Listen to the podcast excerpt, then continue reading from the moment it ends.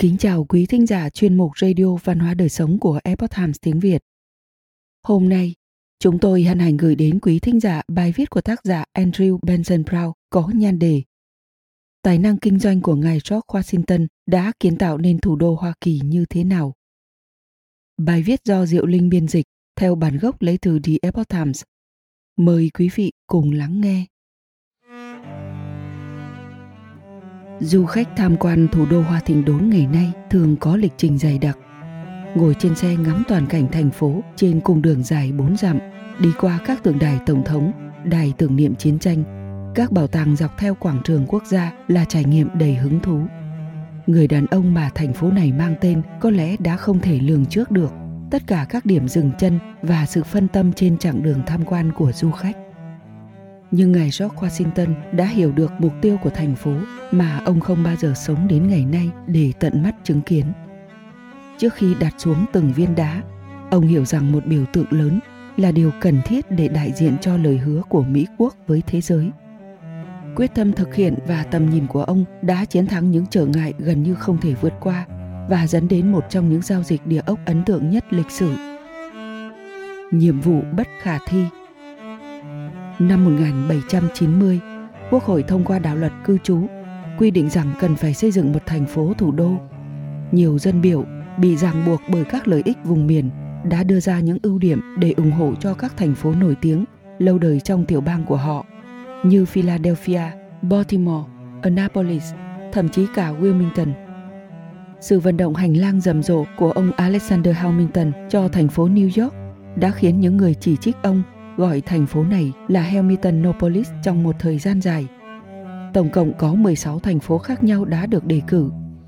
Các dân biểu miền Nam ghen tị với định hướng thương mại của miền Bắc nên đã từ chối chấp thuận những đề nghị. Mặt khác, các nghị viện miền Bắc lại coi thường miền Nam vì cơ sở hạ tầng kém phát triển và tình trạng nông nghiệp lạc hậu ở nơi đây. Mặc dù vậy, cuối cùng mọi người đã thỏa hiệp và đồng thuận chọn một địa điểm nằm giữa tiểu bang Maryland và Virginia nhưng ngân khố thì trống rỗng. Các đại biểu đã quyết định rằng thành phố này vẫn sẽ được xây dựng, nhưng trong tình trạng không có tiền. Thời gian dự kiến là trong vòng 10 năm. Nếu hoàn thiện, các văn phòng liên bang sẽ chuyển từ Philadelphia đến đó vào năm 1800. Trong cuốn Washington, những người nô lệ, những người theo chủ nghĩa lý tưởng và những kẻ phản diện đã tạo ra thủ đô của quốc gia như thế nào. Tác giả Fergus Boswell nhận xét rằng triển vọng thành công thực sự mờ nhạt, bắt nguồn từ những chiêu trò tài chính không trung thực và sự bất tài chính trị. Dường như không thể hoàn thành việc đo đạc, thu hồi đất, thiết kế thành phố và xây dựng trong khoảng thời gian 10 năm mà lại không có kinh phí. Việc phát triển và xây dựng sẽ tiêu tốn khoảng 1 triệu đô la, số tiền rất lớn vào cuối thế kỷ thứ 18. Làm sao để huy động được khoản tiền đó? May mắn thay, người được chọn để thực thi dự án thủ đô này vốn được công nhận khắp mọi nơi là người đàn ông vĩ đại nhất trong thời đại của ông. Nếu ngài George Washington không thể hoàn thành việc đó thì không ai có thể làm được và nhiều người hoài nghi ông ở miền Bắc đã hy vọng điều này sẽ trở thành sự thật. Họ mong đợi rằng ông thậm chí sẽ không bao giờ định ra được lãnh thổ này, càng không xây dựng được bất cứ thứ gì.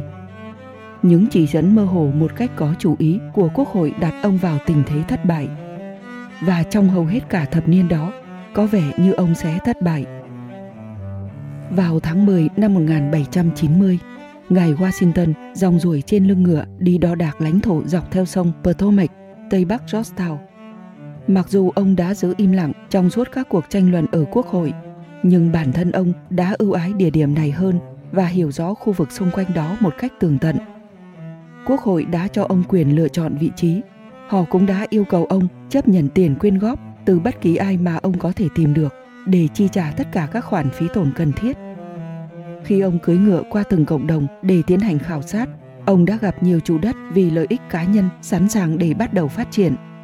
Nhưng lại không có nhà bảo trợ hảo tâm nào.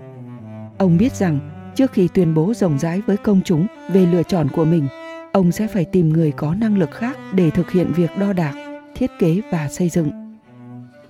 Một khía cạnh quan trọng trong khả năng lãnh đạo của ngài Washington là đã tìm đúng người phù hợp cho công việc đó. Tham vọng của ông là xây dựng một thủ đô sẽ cạnh tranh với các trung tâm đô thị lớn ở châu Âu. ngài Washington đã đề cử ông Thomas Jefferson, nhà thiết kế giàu kinh nghiệm của tòa nhà Monticello và tòa nhà Hạ viện ở Richmond để phụ trách quản lý công việc này. Với công việc kiến trúc sư, ngài Washington đã chọn ông Pierre L'Enfant, một người Pháp đã học nghệ thuật tại Paris trước khi phục vụ cho ông với vai trò là kỹ sư trong cuộc cách mạng Mỹ.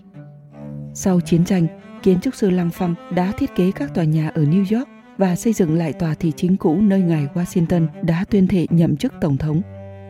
Ông Lăng Phăng đảm nhận vai trò mới với lòng nhiệt thành, phát thảo vùng cảnh quan xung quanh Georgetown và nghiên cứu những quy hoạch của các thành phố lớn ở châu Âu do ông Jefferson đã cung cấp. Ký kết thỏa thuận vào tháng 3 năm 1791, Tổng thống Washington đã đến quán rượu Suder ở Georgetown sau cuộc gặp gỡ với ba ủy viên quận và chuyên gia đo đạc địa hình do ông bổ nhiệm. Kiến trúc sư Lăng Phăng đã trình bày cho ông những bản phác thảo bằng bút chì, một thành phố lớn dọc theo khu đất rộng 4.000 mẫu Anh mà ngài Washington đã chọn ngay phía bắc của khu đồn điền Mount Vernon.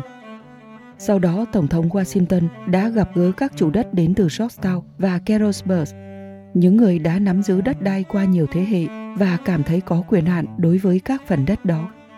Nhiều người trong số họ đã làm bạc màu đất đai của mình bởi trồng thuốc lá liên tục và hy vọng rằng việc chuyển đổi những cánh đồng này thành đất thành phố sẽ khiến họ dễ dàng giàu có. Mỗi nhà đầu tư ngoan cố này đều muốn thực hiện một thỏa thuận có lợi cho cộng đồng của mình, bất chấp tổn hại cho người khác.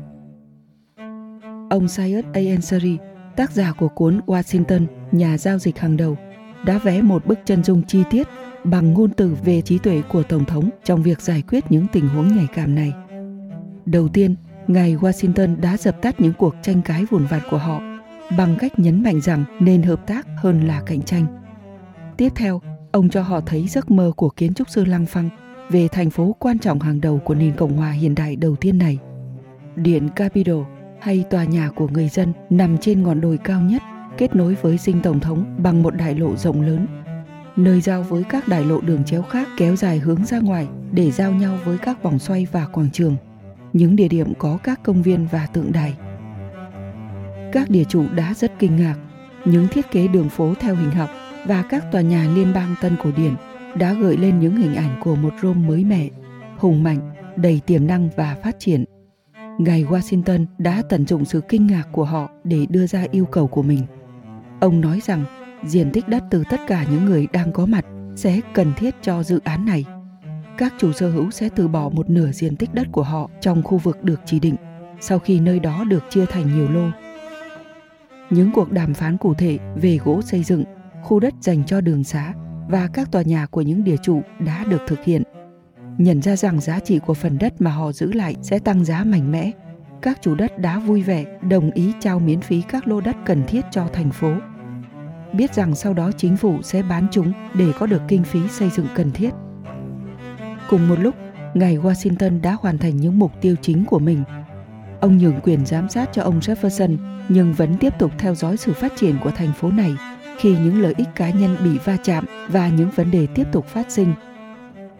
Sau khi trao quyền tổng thống của ông cho John Adams, người không hề hứng thú với dự án thủ đô này, Ngày Washington đã thường xuyên đi từ Mount Vernon đến các địa điểm đang trong quá trình xây dựng để giải quyết những tranh chấp, khuyến khích thi công nhanh hơn, chọn những địa điểm cho các văn phòng chính phủ và bày tỏ những tầm nhìn của ông về các quảng trường và công viên. Hầu như không có quan điểm nào trong những lời khuyên của ông mà không được thực thi.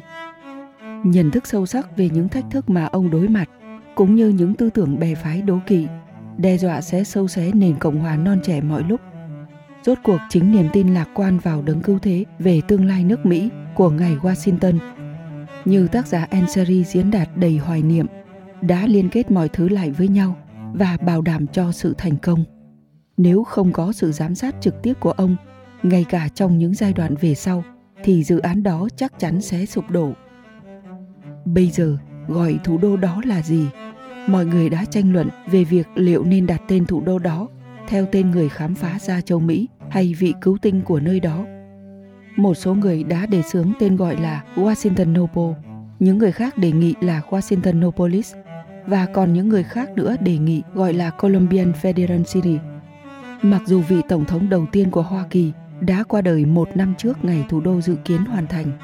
Nhưng ông biết rằng các ủy viên của ông đã đồng ý đặt tên thành phố theo tên của ông và gọi quận bao quanh đó là Columbia. Kết quả hoàn thiện này đã làm tròn ước nguyện của ngài Washington xây dựng một biểu tượng cho sự thịnh vượng của Mỹ quốc. Quý thính giả thân mến, chuyên mục Radio Văn hóa Đời Sống của Epoch Times tiếng Việt đến đây là hết. Để đọc các bài viết khác của chúng tôi, quý vị có thể truy cập vào trang web epochtimesviet.com. Cảm ơn quý vị đã lắng nghe, quan tâm và đăng ký kênh. Chào tạm biệt và hẹn gặp lại quý vị trong chương trình lần sau. Kính chúc mọi điều bình an và tốt lành đến với quý vị cùng người thân.